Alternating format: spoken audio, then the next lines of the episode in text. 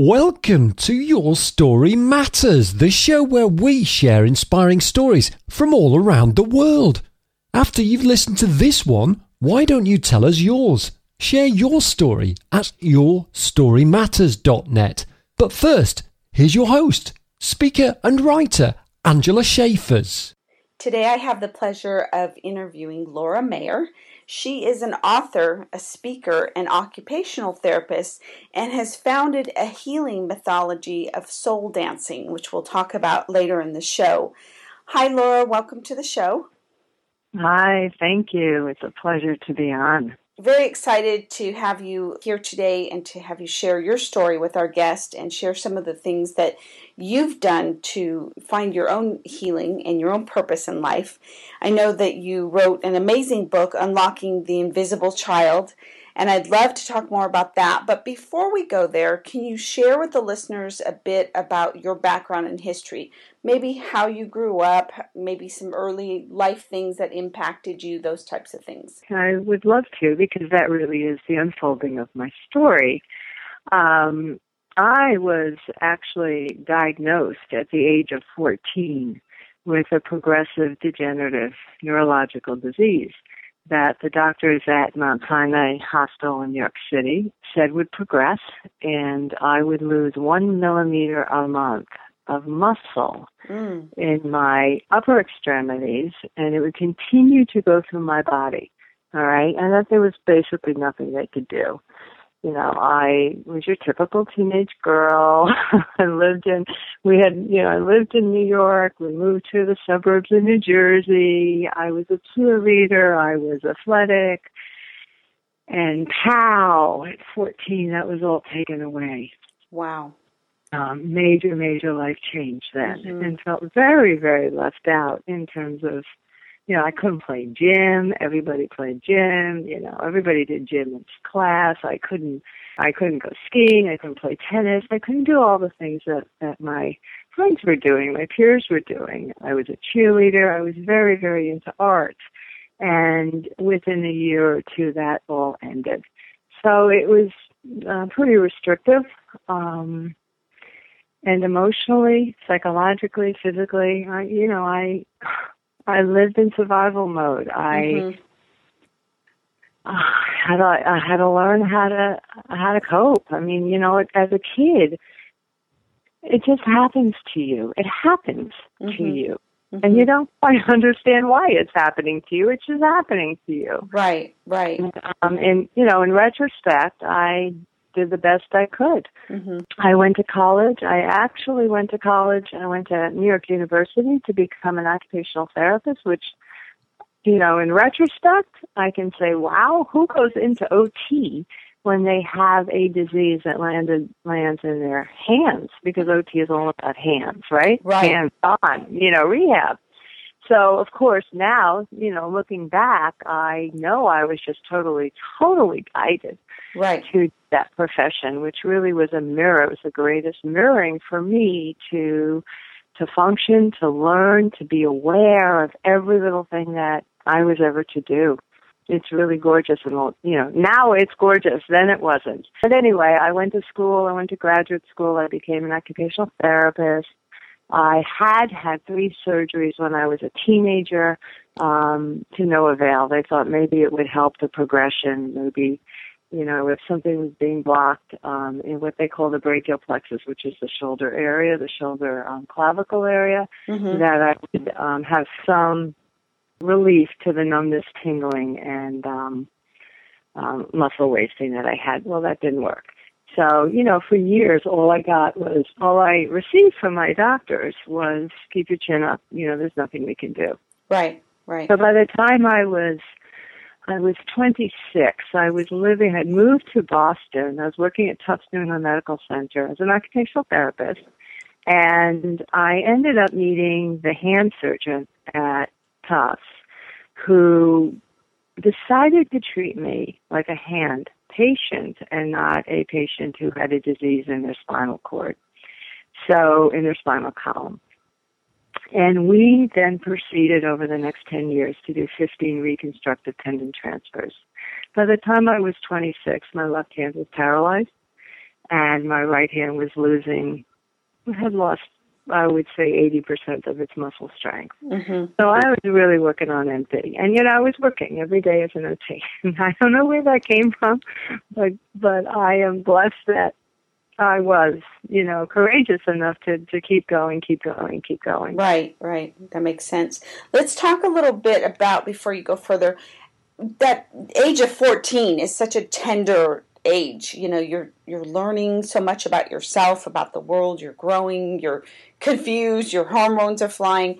What do you think you really brought from that experience during those years that you had this first diagnosis?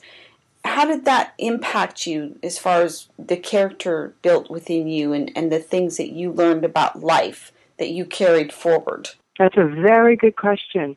You know, at that age, and actually before that age, and I, will share something, and it is in my book, um, and it's very profound, and it's something that I have been able to um, understand and hold in the last six years, seven years of my healing process was that I truly believe I called in the disease. I was nine years old. I was lying in my bed in my brand new suburban house, and I felt very, very alone. I was used to sleeping with, you know, the same room as my older sister, and here I had my own room, and here I was feeling very alone. And what I did, of course, I didn't know it was the universe at that time. I spoke out and said, I want to be in the hospital because if I'm in the hospital, maybe the Beatles will come and visit me and somebody will love me. Mm. Four years later, I ended up in the hospital. Mm-hmm. So there was already this sadness permeating my soul by nine years old. Now, granted, I love Dr. Kildare. I always wanted to be a nurse, so I gravitated to the hospital scene. You know, recently I channeled in this whole piece about nine years old, you already knew that you were alone and disarmed. Mm. And I have never ever used that term before. Never have I said the words disarmed. Now, clearly it was a channel message. Clearly it is what happened to me. I became disarmed. So you asked that question. I would say that I forged forward in my sadness, in my fear. I was not a great student at the time. I was so concerned with just being loved. Um, Mm-hmm. I was lucky enough to have a boyfriend at that age who fed my soul, who did not make me feel like I was, you know, damaged. Um, thank God for that. Um, I was very involved with art, and I think the art kept me alive, even though I had to give that up also. So it was a very, very, um, it was a really sad time in my life. Mhm. Uh, Let's talk about I- that that love part because a lot of us have gone through those feelings, those stages of not feeling loved, not feeling worthy, and of course, I believe it goes back to self love. But when you're a child, there's some people that have been truly loved and cared for by their caregivers, their parents, and they still don't feel the love and they have to work towards self love and all those things and, and feeling valuable. And there's other kids, of course, who don't feel loved and cared for, who aren't.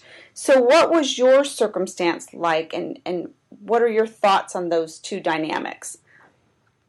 Well, I am. I totally agree with you because my work is all about original wounding, and it's all about having the courage to love yourself, and Mhm. it's all about dismantling. Okay, really being willing to relinquish all of those traumas and dramas that happen to you in your first seven years of life, which is all based on your primary relationships with your parents. Mm-hmm. So that's my work. And I do know that I did not feel loved the way I required love. Mm-hmm. And that is my story. Mm-hmm. And I do believe that the disease that I trust I called in, and now, of course, whatever karmic piece is there, and what the uni- you know, what's my role this lifetime to work through was all there for me. And I did not grow up in a home where there was unconditional love at all. So I was grateful for friends and um, outside relationships that that fed me. I don't know that I would have survived. I did, I do feel, and I wrote about it in my book. There's a chapter in my book that the disease gave me the courage to survive. In some way, this working for myself, this having to go forward and sort of survive my way through, um, actually fed me, mm-hmm. actually helped me to to actually you know do very well in life as an OT, even even with um, you know this feeling of damaged merchandise and and you know gradually really becoming very disabled. Absolutely, the most component, the, the most important component is that piece of love. And I work with people every day, and it's all about the invisible child, all about that child that didn't feel loved. Mm-hmm. Now, that doesn't mean your parents didn't love you. That means they, for whatever reason, karmic or otherwise, were unable to love you vibrationally, energetically, the way your soul needs to be loved. Mm. That's huge, and yes. that is what work is about. Mm-hmm. Mm-hmm. Because I've been there, done it, and I worked as it with it as an occupational therapist. I work at it. I work with it. I'm sorry. Now in my spiritual work, and I know that is critical. And it's not about blaming. It's not about bad guys, good guys. Right. It's, we all come in. We all come in with our own traumas, and and that understanding without anger to, with compassion, to understand why, and to allow and to open and to learn not to take things personally.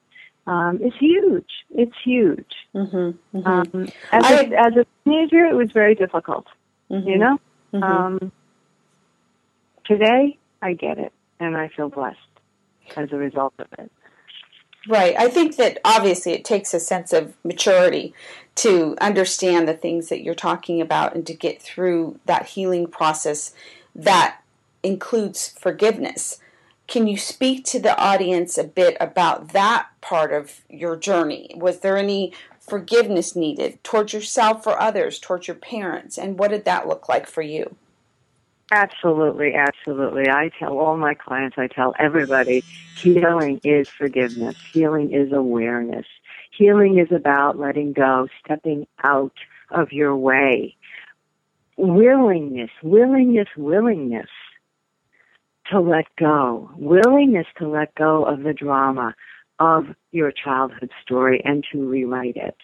So, very, very important.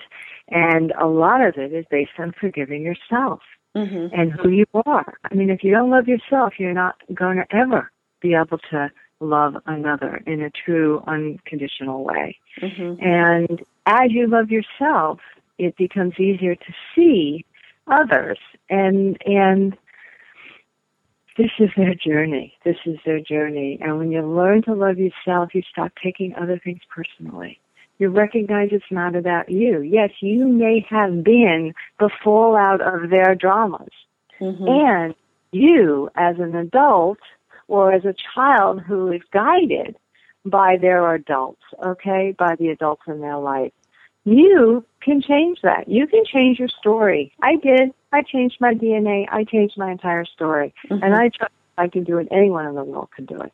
Mm-hmm. It's just when there's so many people hold on to this childhood drama, the patterns, the belief patterns that they that they're holding on to on a cellular level, and it's easier to remain angry. And yet the reality is, it isn't. It takes a lot of energy to be angry. Right. It's a lot easier to be in forgiveness and generosity. Mm-hmm. So, you know, I learned that. I learned that around, I learned that, you know, through the process. I, in my own healing, got involved in deep, deep, deep energetic inner child releasing. Mm-hmm. And I knew that was the primary issue for me, which is why I called it in. But forgiveness is key. And not you know, it's really deep forgiveness. It's heart, it's solar plexus forgiveness. This is not, okay, I forgive and we're spiritually bypassing. This is really getting in there to the core. Right. And understanding what forgiveness looks like on a core level and, and doing, I call it an archaeological dig, really get in there And when I started to do that work, I literally watched my body transform and my heart transform.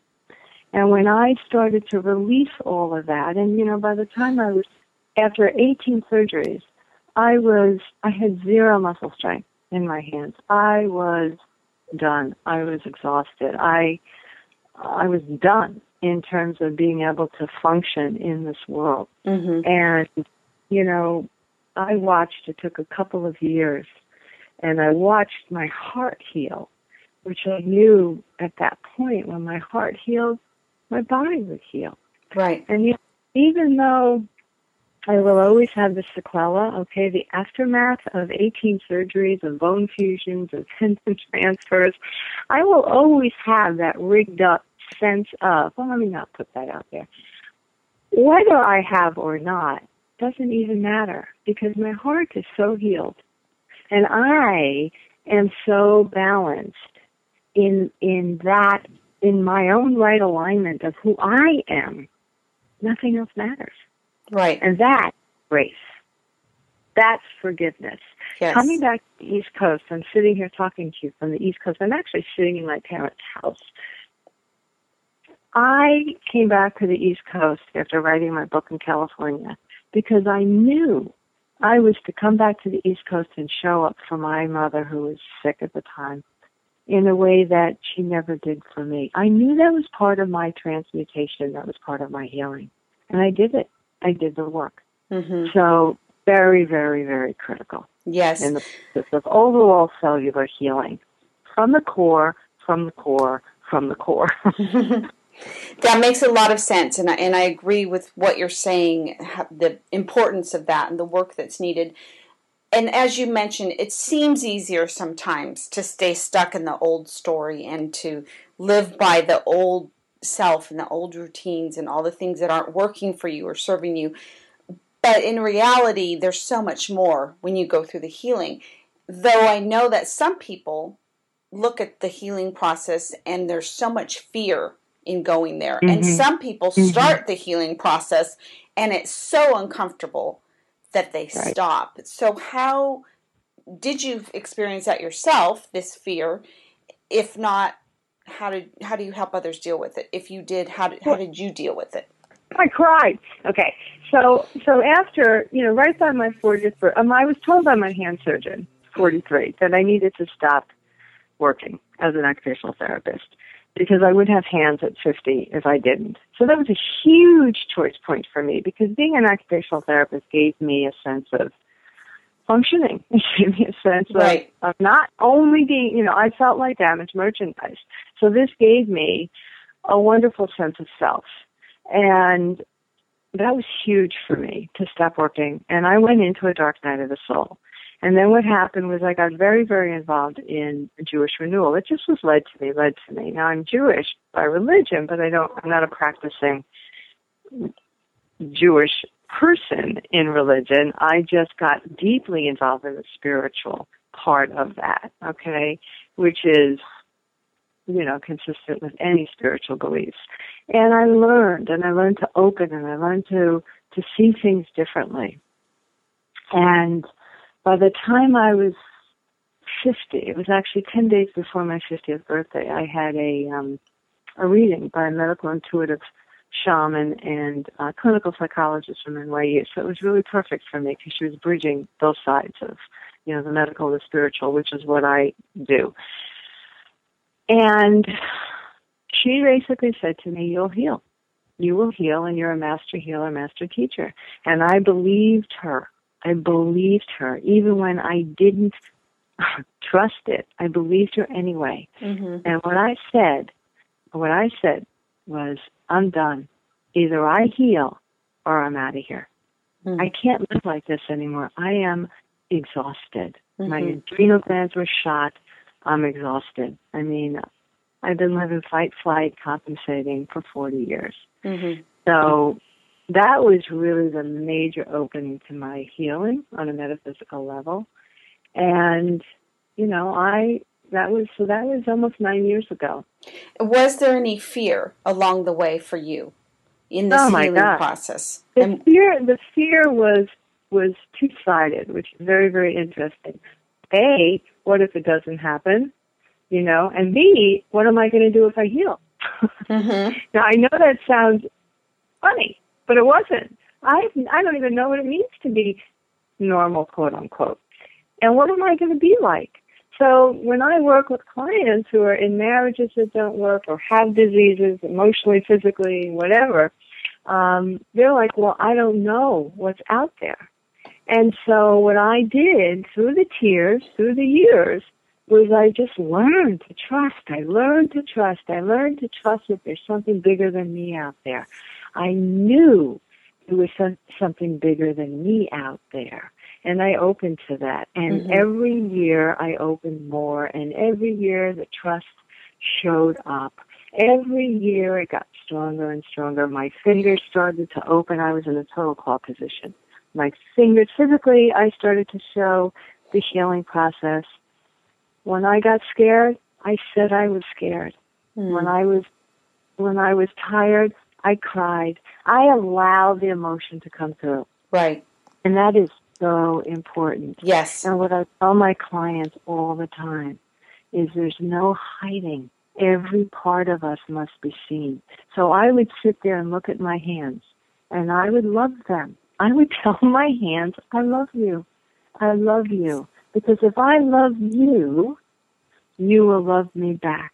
And I really believe that. Mm-hmm. I believe, I don't even believe it. I know that we are to love every part of us. And in yes. that love, we become whole. Right. Mm-hmm. And that's what I do. That's what I did. That's what I do with my clients today.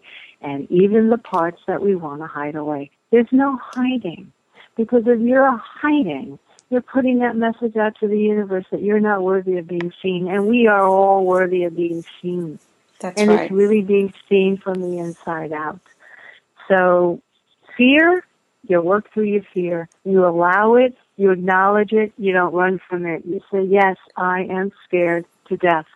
And yes, I am willing to work with my fear. Hmm. And you bring it up to the surface. You bring it up to the surface so it doesn't eat you away on an energetic level internally. Love it. Very powerful. Very powerful. And of course, we could talk about all of this forever, but we have to continue on. So, why don't you share a little bit about the book before we talk about some of your healing methods? Tell us a little bit about unlocking the invisible child. All right. Well, I think I did some of that by sharing that I know I called it in, and it was really about a my process, my healing process, and I really felt that if I could heal from this level of disease and my emotional sadness that I always felt, I always felt that I had this, I was never depressed, but I had this, um, sort of this pervasive sadness of not belonging. I just didn't belong here. I didn't belong in my family. I didn't belong. And that not belonging is so common with people who are who are spiritual, who are light bodies. So it was that feeling that I I knew it was my lifetime to work through. And in writing the book and sharing my story and sharing how I stepped into well, let me rephrase that, how I stepped out of the medical box after 40 years and 18 surgeries and into this world of metaphysics, of alternate healings, of, you know, nutrition, of all of it, all of it outside the box, the whole spiritual, metaphysical, alternative healings. That's what I was willing to step into because I knew that I had exhausted the medical field. I will, you know, we need both. We need both. I am not one to say, forget the medical field, only the spiritual world. I don't right. believe that. I'm a bridge to both of them because I think both are important, mm-hmm. and especially in our 3D world that we live in. But I had exhausted it, and I knew that. So it was really about my opening to these, to this other, these possibilities. And the more I opened, the more I read. I mean, I spent hours and hours and years reading everything I could get my hands on because it was helping me to believe something that I wasn't even aware of. I mean, I was a clinician. I was brought up in a clinician's home. I am a clinician, a practicing clinician for 25 years. I had to step out of that mindset and open to something very, very different. And that's where the willingness comes in. That's where the opening comes in. And that's critical. And as I opened and I, as I started to trust that, wow, there's something bigger than me in this universe, Mm-hmm. I don't have to know what it is. It's unforeseen, so you know, unforeseen forces out there that if I trust, that's all I need to do. And I did. I did. Unbeknownst to me, I did. And the more I did that, the more I was able to connect the dots, put the puzzle pieces together of my life and why I would go into OT, why I actually have the disease in the first place. It all it all started to feed me. So, you know, my biggest message to everyone and, you know, my clients, but everyone is to be open and willing, open and willing. You don't have to know what's going to happen. That's not your job. Right. That's the universe's job.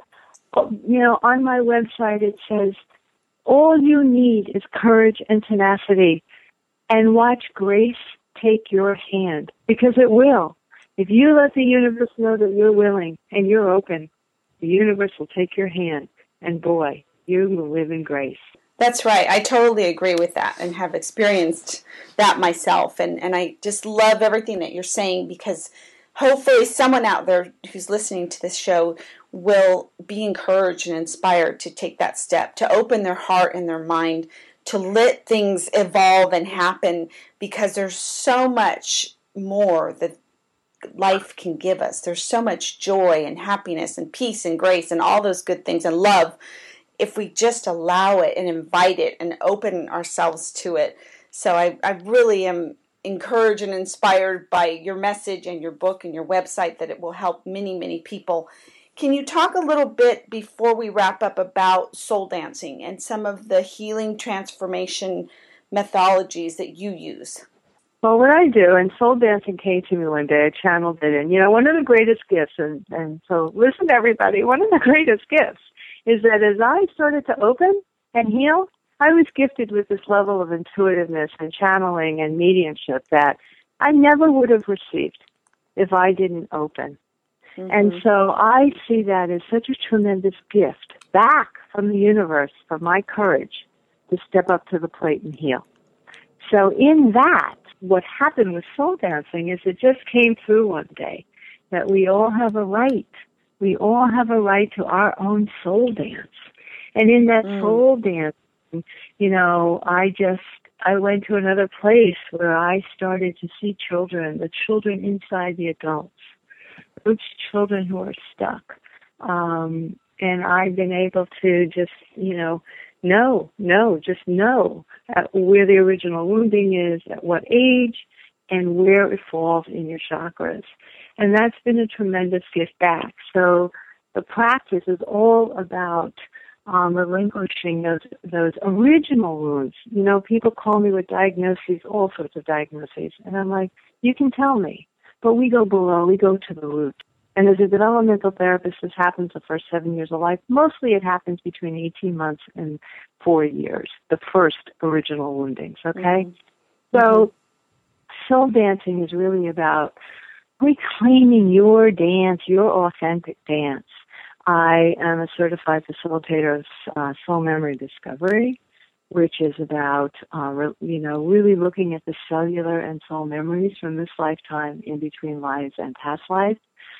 And then what I do from there is really bring it to childhood in this lifetime. We look at the bleed through from past lives, but we look at this lifetime and what happened in those critical, critical, critical years that you're still holding in yourselves. Um, the traumas and dramas, they're stuck in your cells. You know, thank you, Bruce Lipton, Dr. Bruce Lipton. You know, change your beliefs, you change your biology. Mm-hmm. And I am an example of that, and we all can be an example of that. Right. If you spoke about are willing to go into the core and do the work. There's no spiritual bypassing here. You got to do the work. And it is the greatest work you'll ever do. So much of my work is based on that. And then, you know, it's about the children, whether it's our children or other children. What an amazing gift we bestow upon our children by allowing us to get out of the way, be in our freedom and grace. Then we have an offering that I can't think of anything greater. So soul dancing is really the head of my, you know, is my heading of my practice. Mm-hmm. Practice is really about coaching your your inner child to wellness, and um, as a medium, as a as a channel, you know, I I, I incorporate it all. Mm-hmm. And for me, the whole piece here, and, and this is my heart all the way. I believe that if I can heal, anyone can heal. Anyone. Right. And a lot to heal. I really did. It's really about having the courage and it's about not giving up. It's about believing that you have a right to be here the way you want to be here. Nobody else. It's reclaiming you. You. And what do you want? So the first question I ask potential clients, what is it you want to release? Mm. What is it that no longer works for you? And then we go in. We go in and do an archaeological dig, and it's gorgeous. Mm. And you just have to want it. You have to believe you're worthy. Right. If there's something you want, you have to trust that you can reach that star. Right, right. And Absolutely. I totally agree with that. Very encouraging, very hopeful for, for many people who are who are at the edge and ready, ready to go there. Right. So, how would right. people connect with you? Where can they find a copy of your book and learn more about you and engage with you about services and those types of things?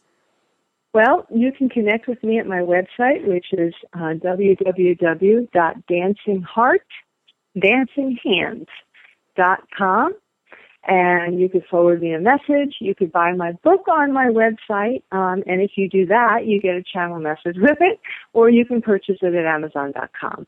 And oh, let me just say something else. What I also do as a gift, because it's always a pleasure to be seen and to be to be invited onto radio shows.